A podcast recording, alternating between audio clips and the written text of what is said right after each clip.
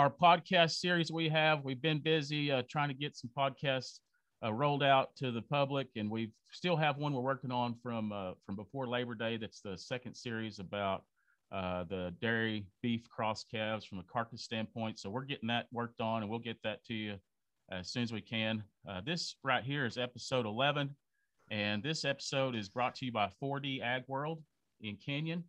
And uh, if you'll remember, we did uh, interview that couple, the the Dykstras or the DeVries uh, that um, live in Canyon and have their little business of selling supplies for the dairy industry. And so they graciously come forward to sponsor this podcast as well. And so if you need uh, anything from that standpoint, please get in touch with them. They, they do a wonderful job on social media to, to advertise their product. Matter of fact, the rubber floors are, are I guess popular because that's what everybody's calling me about. So I've been uh, sending them that way. But uh, 4D Ag World, give you a shout out. You guys are the ones that are sponsoring this episode day. And actually, I'm never nervous with my episodes because uh, all the people that I've talked to or interviewed are people that I don't know. And so this one's a little different because I do know this person. Uh, actually, this this probably would be my most special podcast, I guess, because I've known this guy my entire life. Uh, he is my uncle, and uh, what we're going to talk about today is a little bit about his uh, his work and the research and the passion that he has with the triticale industry. And uh, so, I mean, this this this deal could go all over the place. Uh, he knows me better than I know myself, probably. So, for for my listeners out there, this is this is the one you want to tune into because not only you can get some content about triticale, you might get a little bit of content about me too. And so, uh, but one more thing I want to say before we get going, and I'm going to let him introduce himself. I could introduce him. I could tell you all about the places we've been, all the things we've seen. Uh, but I'm going to let him do some of that here in a minute. But I really want to uh, thank everybody that's been listening to this podcast. Um, I was just telling him a minute ago that um, the people that are that are following this and listen to it are people from all walks of life, uh, people in the ag industry, people out of the ag industry, um, uh, some guys, I think, just uh, scroll through ag podcasts, find it, they see the AgriLife logo, and they click on it and they figure out, oh, that's that guy that bought pigs from me the other day, or that's the guy that went to college with, or whatever. And so, um, the support of the people that are listening and really pushing this along is just unmatched. And so, I just want to really thank everybody that's been following and listening to this. And uh, you know, one more thing before we get to my uncle, and I'll introduce him the right way. But uh, there's a guy that has helped me with this podcast from the very beginning, and he was a county agent in Texas. Uh, he's now moved to uh, Kansas State University Extension, and he's working out of Hutchinson, Kansas. And uh, so, if he's listening, or if anybody y'all know know him, his name his name is Marcus Pruninger. And Marcus uh, obviously is younger than me and has helped me figure out the software side uh, but I want to just send out some prayers for him right now. He's uh, battling some health problems. He's been in the hospital. And typically, when I have a problem with the podcast, I send it to him. And so he's been out of the hospital this week. And I felt bad about sending my podcast because I made a mistake and he had to fix it for me. But um, Marcus, if you're listening, everybody down here in Texas is thinking about you and we hope you get better soon. With that being said, I'll go ahead and inter, uh, introduce this guest that I have today. And he's not, like I said, not just an ordinary guest. He's the one that makes me nervous about this deal. So uh, this is my uncle. His name is Ron Kershen. Ron lives in uh, Canyon, Texas. Um, as long as I've known Uncle Ron, he's uh, been involved with doing something with triticale or cattle his whole entire life.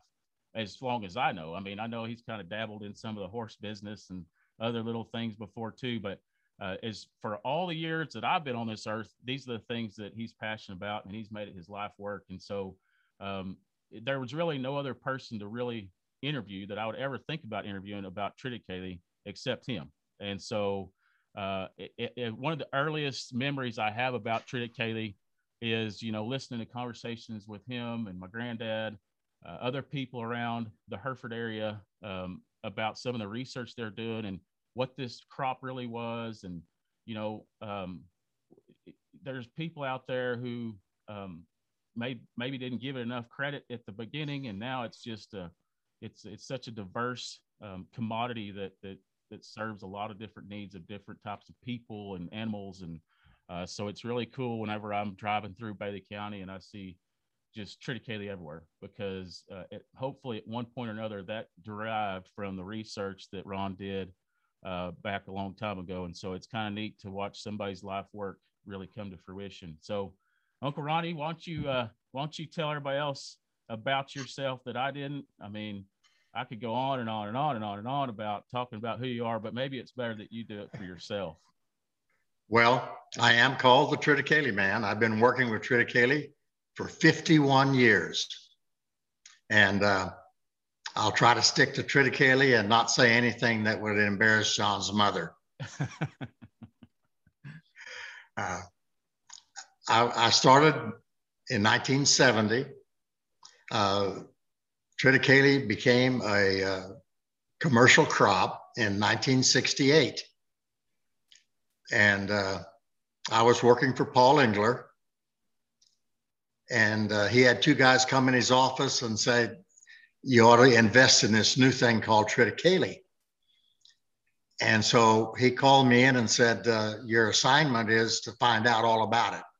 So I spent the next six weeks researching Tritic- Triticale.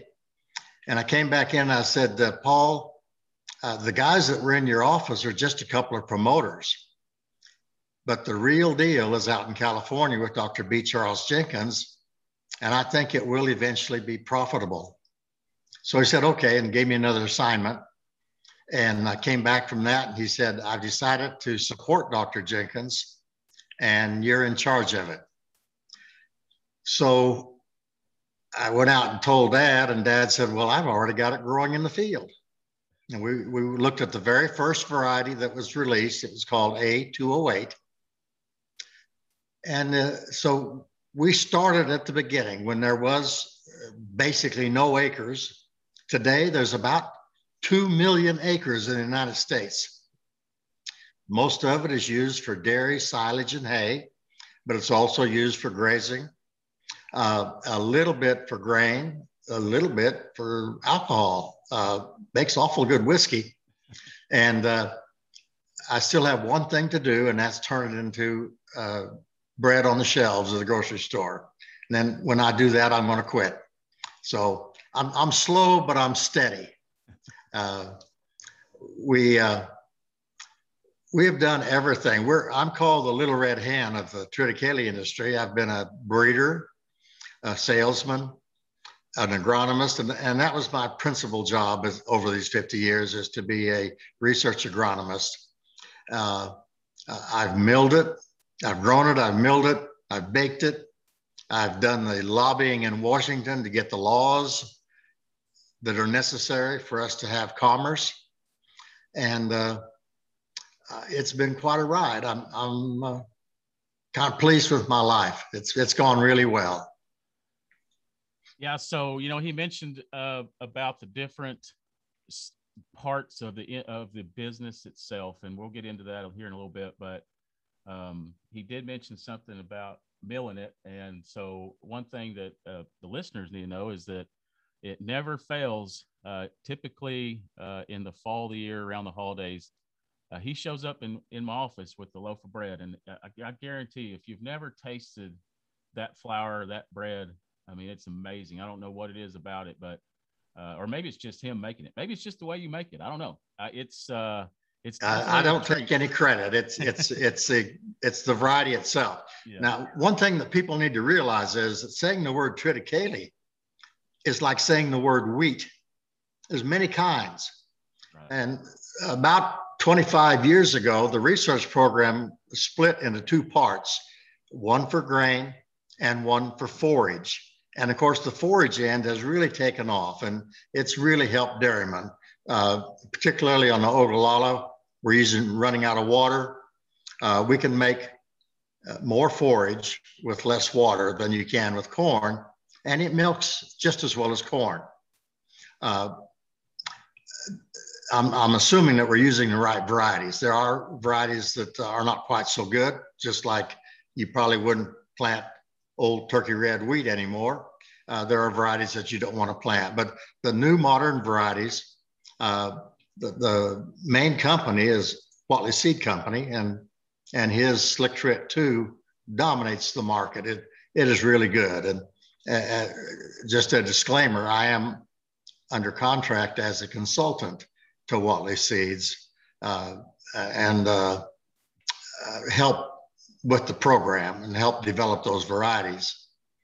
Uh, on the bread end, we currently are doing research with University of California, Davis with new varieties the, the bread that I've been bringing out at Christmas every year for all of our customers and, and for John is uh, 30% triticale. That's, that's all we can put in and, and make a decent loaf of bread because the gluten is weak. It, you know, being a cross with wheat and rye. The new variety that we're at the breeder seed stage with and that is being researched in California, we think we can do 60% and that's a game changer because now triticale can be listed as the first ingredient on the label. And now we can get serious about trying to find bakers who will put it on the market. And uh, so I need to live about five more years and we'll get that done.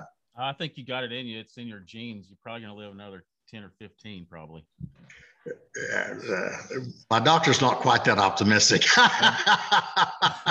well, if if you can get some uh, some uh, if you can get it figure out a way to get your loaf of bread made and that that beer or whiskey made, I bet maybe that'll help the longevity of your life a little bit. So oh yeah, uh, that that that dry fly Triticale whiskey is the best whiskey you've ever had in your life. so let's let's get back around to the dairy side of it and so the people for those people that like i mentioned earlier i've got all sorts of listeners and uh, you know, I'm sure a lot of people by now know what triticale is, but for those that didn't catch it a minute ago, it, it's essentially a cross between wheat and rye.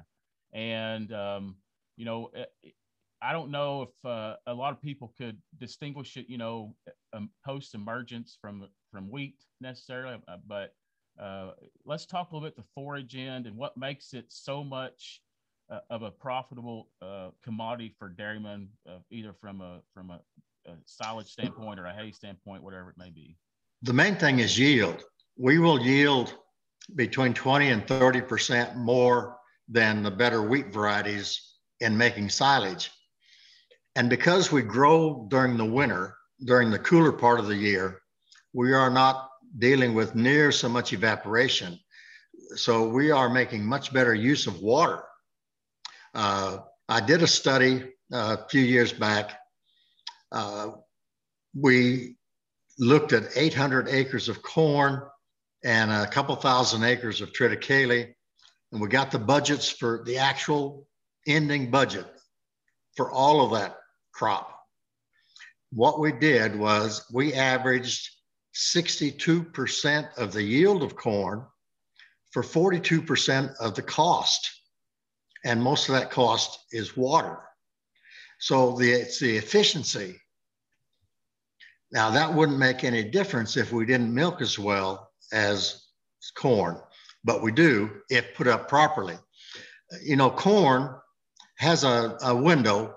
Uh, everybody knows when to put up corn. It, it it's uh, just before black layer, and uh, you maybe got a week's window. With triticale, you can choose what you want in the way of quality. At the flag leaf stage, it has about 20% protein. At the soft dough stage, it has about 10% protein, and the digestibility has gone down. Most dairymen take it in a compromise just as it's cracking the boot in the neighborhood of 15% protein and a, a decent yield. Uh, uh, we are averaging, our customers average probably about 16 ton per acre uh, with uh, adequate water. Uh, our, our record is 25.6 ton. Uh, and that, that was an awful good farmer. Uh, uh, but uh, it's, it's very efficient on cost for the dairyman, makes better use of the water and gives the neighbors a, a cash crop to sell to the dairy th- that is a win-win for everybody. We do a, a, lot of work at New Mexico State University at Clovis. They've been researching triticale forage for 40 some years. They, uh, and uh, they, they are as good as anybody in this area at gathering data. And uh, the varieties that I work with have been topping that test for many years in a row. And, and uh, uh, we know that we make good milk. The, what we've learned is that the amount of milk per acre is maxed out at the flag leaf stage, but the tonnage keeps increasing. It can increase depending on variety between uh, 35 and 50% more tons, but the amount of milk per acre is maxed out when the flag leaf shows because that's when the greatest quality for the dairy uh, is in that product. Uh, for putting it up, you do have to lay it on the ground and give it about a day to wilt. Uh, as, as all silages, it's best put up at 65 to 68% moisture. And uh, uh, we hope that the dairyman will pay corn silage price. Uh, they're more used to paying wheat silage price because wheat is normally a, a, disaster when you take it for silage. And so you, the, the dairyman or the customer expects a bargain. Uh, we're overcoming that and getting closer and closer to corn price all the time. Uh, a lot of dairies are putting a minimum protein at, and uh, they will pay 90% of corn silage price at 15% protein. But then they add $2 a point of protein. So if you bring in 18 protein, you get an extra $6. And uh, that program is working pretty well. So uh, from the standpoint of putting up a silage, um, you know, there's other other things out there too, but you know, the silage around here in bulk, uh, is is there any difference in quality in the way you put it up in terms of whether you take it to to haylage or silage or, or if you're grain chopping it? I mean, all those differences in the way that you harvest that uh, feed source. Are, are there differences in terms of quality there? No, the difference is in the maturity. Uh, it doesn't matter if you make it as hay or baleage or whatever.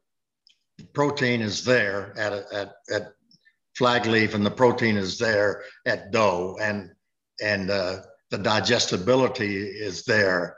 So it, it's it's the stage of growth that you put it up that matters, not the type of uh, silage or hay that you put up. Right. So these varieties, the forage varieties, you know, uh, just from uh, from what I have gathered and looked at and trials and different stuff like that, even seeing pamphlets, just for people out there, we're talking about a, a, a small grain that the size of that leaf is is massive. I mean, if, if you if all you know is wheat and that's your basis for knowledge, what we're talking about here is a forage that had the the, the I, I don't know the leaf is different. I mean, it's it, uh, it, can be so massive, and that's what makes the forage quality different in terms of, of, the amount of forage there.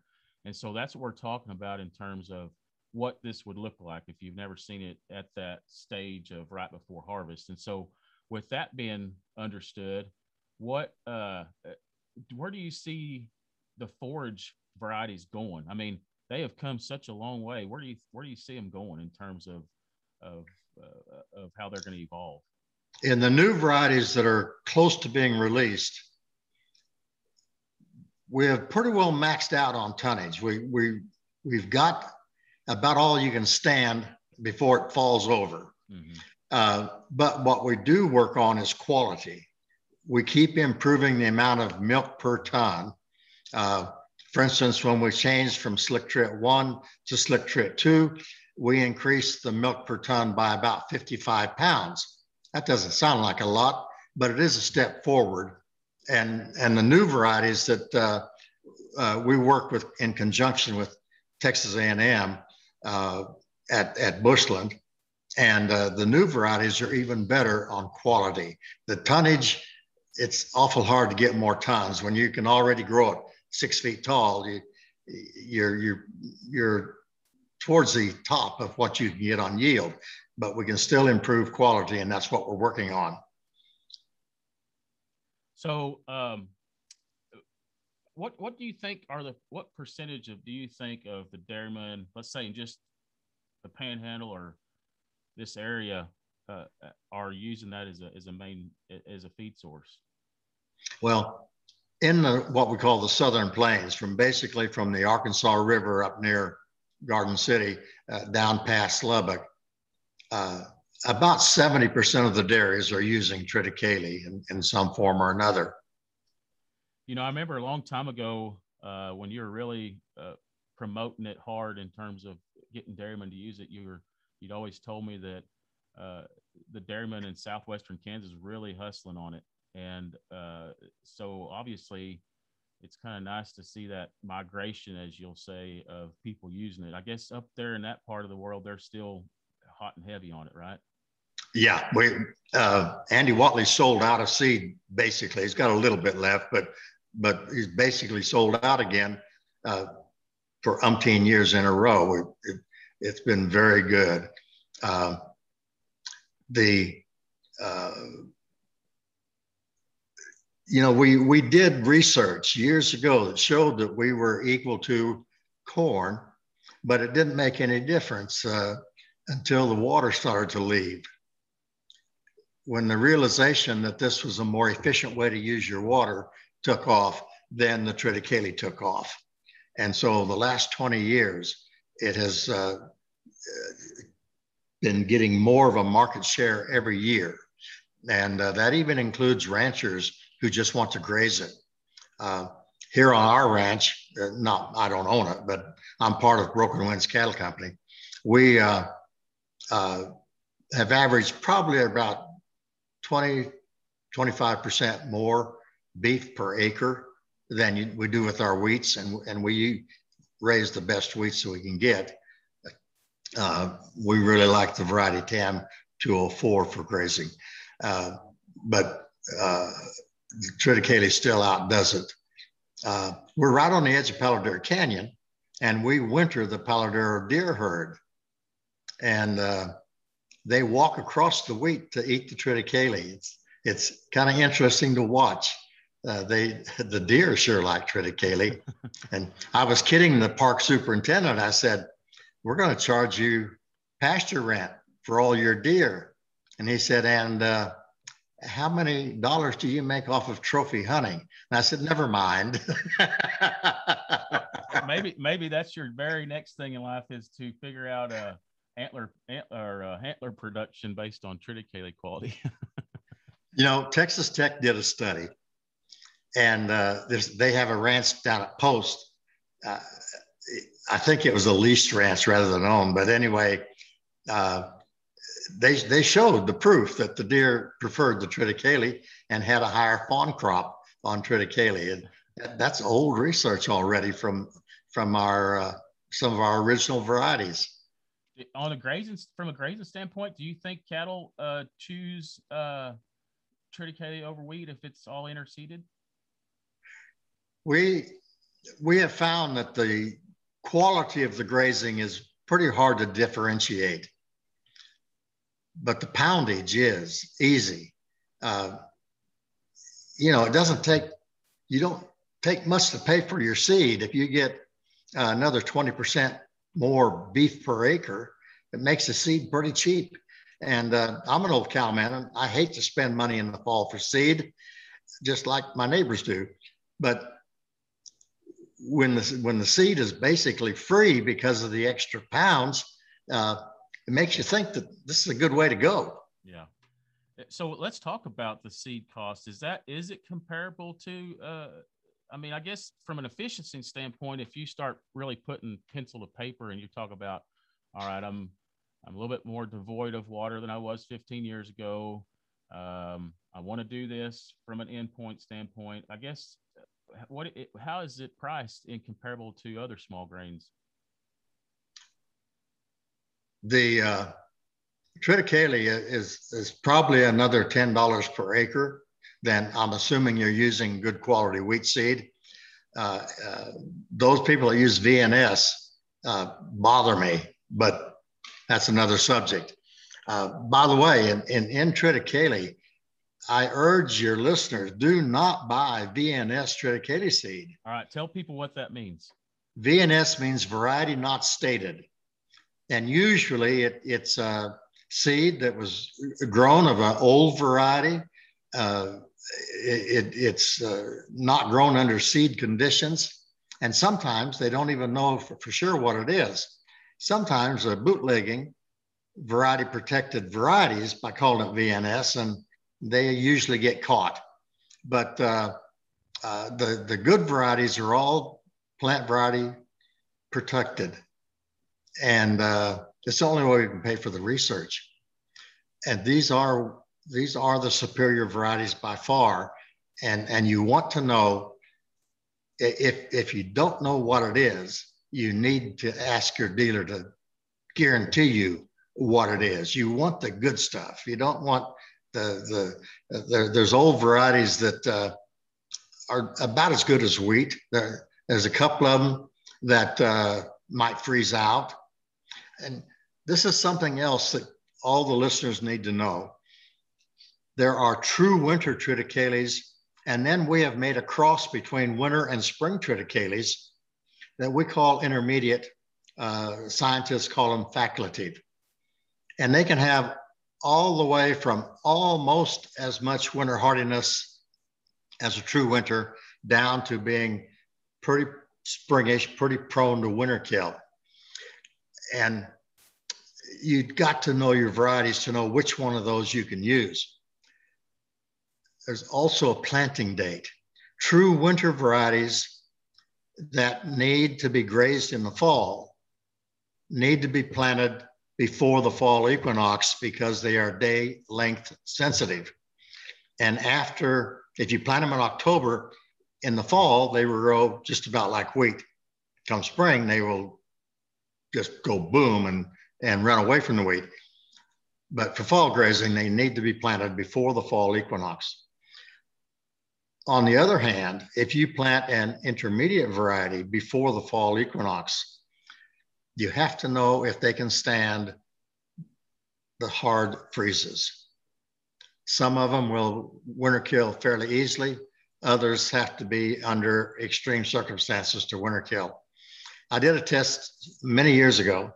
I planted a spring, uh, an intermediate variety and a winter variety on the 15th of September and the 23rd of September.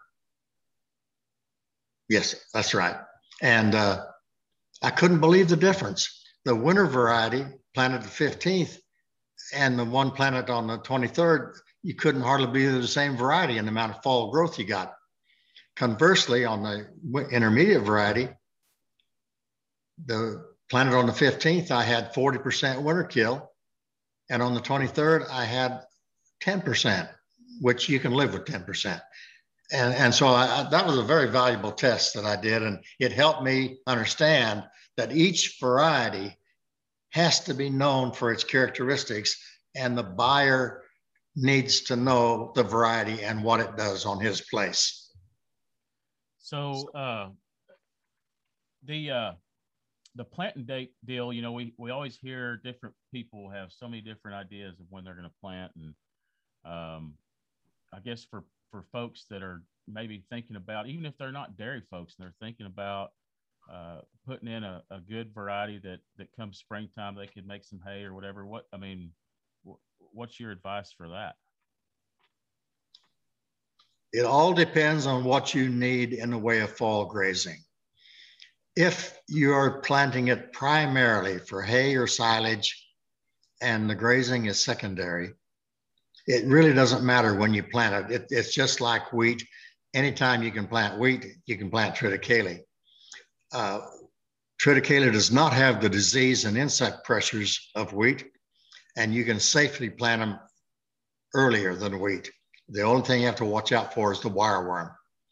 Uh, but uh, typically, I recommend that they be planted two weeks earlier than the wheat. Gotcha if winter grazing is important, you really need to plant them before September 15th. Uh, generally speaking, triticale is enough like wheat that if you follow wheat culture practices, you're doing just fine. You can fine tune that depending on variety and management uh, and, and uh, do a better job, but you'll do okay if you follow wheat management practices uh, with the triticale. So, uh, you know, we talked about the efficiency of the crop and you know, I think the very first episode that I did on the on, on this podcast was uh, we talked forage sorghums, and uh, you know, I, I, see a lot more as I drive through the countryside. I was driving. Where was I driving yesterday or a couple days ago? I was driving. Oh, I was driving to pick up some hogs or something in Tulia, and uh, up there between uh, oh Hub and and Dimmitt, more or less. I mean, right there on A6, just a, a wide variety of, of, sorghums, forage sorghums, all sorts of different stuff. And so, you know, it, it's cool whenever you see those things uh, in massive production through those areas. Granted, we've had a really good year, and, and a lot of that, it, there's some of it's dry land, some of it's not. But uh, we talk about the diversity that people are having to go to because of water. And so, I guess uh, from what it sounds like, uh, the triticale and even um, the forage sorghum deal, that's a pretty good combination if you're uh, if you're a little bit uh, you know lacking on water and you're trying to still be involved in that in that silage market, correct? Yes. Let me give a shout out to one of my favorite people, okay. Dr. Jourdan. Uh, is uh, does excellent work at Texas A&M, Jourdan and Bell, right? Jourdan Bell, yes she does excellent work. And I would recommend that everybody study her results. They're good. Uh, she knows what she's doing, and the results are good. Uh, I'm a fan of, of uh, uh Mojo seeds because they they have the biggest berries of any variety on the market, and they're they're easier to process in making silage for the dairies. Um, but nevertheless, uh, uh, Jourdan Bell uh, she, she and and she's got a crackerjack of a husband. He he he's a he's a card, but she puts up with him, and uh, she does a really good job on her research. Study her research uh, when you're doing forage sorghums. Yeah, and and back to the triticale deal and small grain thing. I've uh, you know that I've done a lot of work with her, and we. I remember a few years ago we put in a a uh, small grains trial right there around the uh, uh, Attebury grain in Tulia. And, uh, you remember how that went? It didn't go very good. But uh, anyway, we you'll be delighted to know that we're we're back in the trial business again.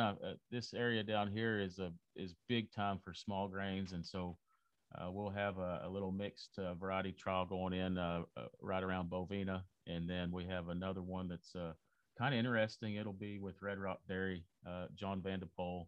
Uh, it's uh, going to involve some uh, some triticale and some solid stem wheat uh, from Colorado State, and uh, we're looking forward to to those trials. Matter of fact, I probably need to be uh, not recording podcasts and probably in the in the field working to work with those guys to get that stuff planted. But oh, the Red Rock Dairy is one of the best dairies in, in the Panhandle. They're really good. I I enjoy going to visit with them because they know what they're doing and and they do it right.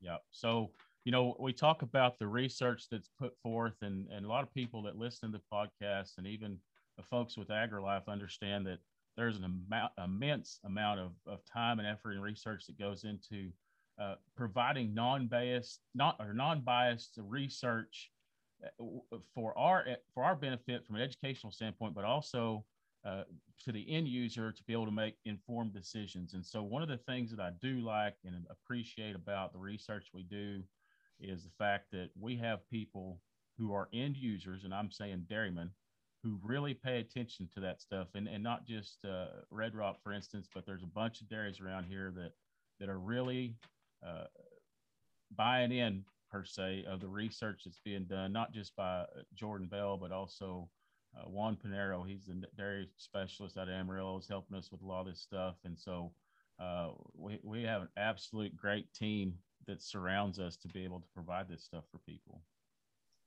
Yes. So and and so you've done a lot of trials in the past too, and I know that you're.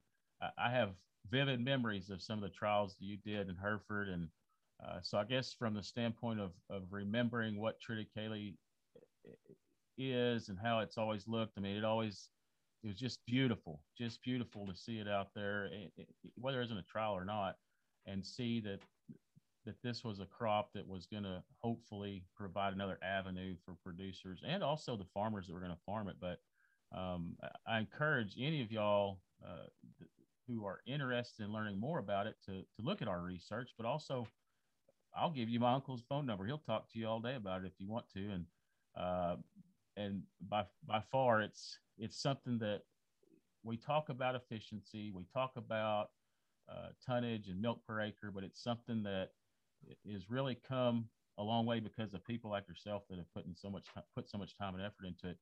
I want to ask you one one quick question, and, and we'll have a little wrap up here in a minute, and we you can add whatever you want to. But uh, what uh, if if farmers are farming it? I guess it's covered insurance wise, eh, eh, like other crops, or how's that? Uh, I mean, what what's that all about? We now have insurance for triticale. Uh, it, it's been a long, long road. In 2002, we got the legal right to have insurance. And then for 15 years, the uh, Office of Budget Management said they didn't have money for it. We finally, in 2017, got insurance with the help of AgriLogic out of College Station. And uh, it's now available for the most of the counties of the Texas Panhandle, eastern New Mexico, and southwest Kansas. Uh, also, various growing areas around the country. And uh, uh, you can go to your local agent and ask him about the Triticale program. Uh, there's also NAP, which uh, NAP, which uh, you can use for Triticale insurance. It, it's triticale is grown during the time that it doesn't get hit too often when it's taken for silage or hay. But nevertheless, as we get more and more that are going to grain, for instance, we had to increase our seed acres at Watley Seeds this year by a couple thousand more acres because of the uh, interest. Uh, so those farmers desperately need insurance because they now have a valuable crop that, has to be covered or their banker is not going to be very happy with them. So that's covered now. We do have triticale insurance uh, in a good number of states, uh, and it, it should continue to grow as triticale grows in coverage of, of acres. What are the biggest grain producing areas for triticale in the United States? Uh, probably Washington State. They grow a lot of it for poultry feed, and they have a pretty good uh, whiskey industry going. And uh, so they, they have a more need than anybody else for grain. The second would be here in the panhandle because most of your certified seed acres are in the panhandle uh, and southwest Kansas. So I guess what you every time we talk about uh, the grain, you always go back to the whiskey thing. So I guess if if anybody wants to do a whiskey tour of Washington State, you're going to be the tour guide. Uh, say that again. I said uh, you, every time we talk about the grain, you you bring up the whiskey deal. So I guess if somebody wants to go on a whiskey tour in Washington State, you can be the tour guide. Yeah, yeah, that'll work. well, uh, you know, like I said, this has been a cool little podcast episode that I've been able to visit with you. I, I told him whenever I first got on, it's kind of kind of crazy the world we live in. I haven't seen you in person in a while. I don't know when the last time I saw you was, and now I have to get on a Zoom to see you. But you don't look you don't look like you've aged any, so that makes me feel good. Uh, but you know, it's the world we're in is. Uh, I'm not gonna get too too much off onto that, but I will say this: don't uh, don't make it a habit. I'm not just talking. I'm not talking to you directly, but anybody that's listening, don't make it a habit to uh, visit with your relatives via Zoom because that's just not the same as being right next to them. So, uh, but you know, I I go to a lot of weddings, funerals, uh, meetings, things like that, and old friends will walk up and say, "Gosh, you look good," and I assume that means that's code for I thought you were dead.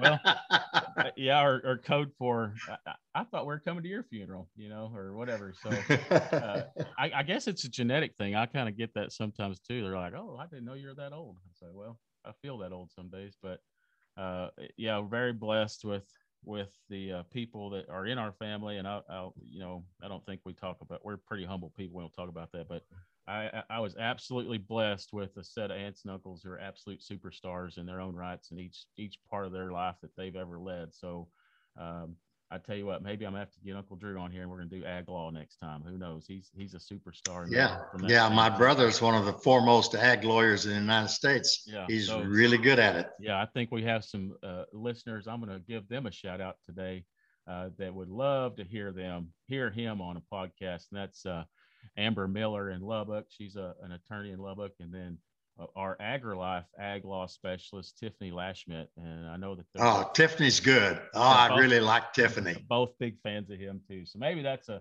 maybe that'd be a good one. I maybe back to back brothers. I can get get him on here sometime. That'll work. Yeah. Well, I appreciate you uh, being on here with me. And like I said, I knew that I was uh, when I started these podcasts, I did not exactly know uh, what I was going to do. I'll be just flat honest. I didn't know how this can go. I'm not uh I'm not typically super technological, so I had to rely on a lot of help. And uh, a lot of the information I get from the listeners is we love the approach. It's there. It's not scripted. It's so. It's not. It's not that it's off the wall. It's just not scripted.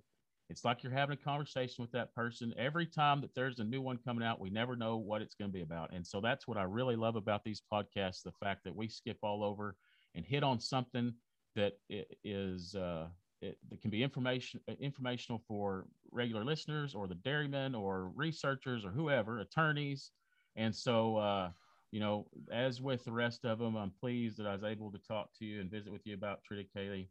Uh, like I said, this episode was brought to you by 4D Ag World. Uh, I did mess up the last name earlier. I think it's actually uh, said De Vries. Uh, they're Frisian and wonderful people and uh, very big supporters of what we do with this podcast. So thank you guys for uh, for sponsoring this podcast.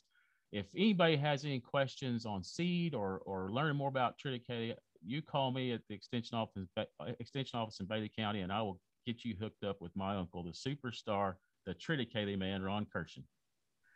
Thank you, John. I appreciate it very much. Yes, sir. And uh, we will be visiting with you hopefully in person soon. And uh, with that, that's the end of episode 11. Thank you for listening and hope you stay tuned for uh, future episodes. And like I said, you can find those on Anchor and Spotify. Uh, we try as hard as we can to get those posted and uploaded for people to, to listen to. And so, with that being said, so long for today.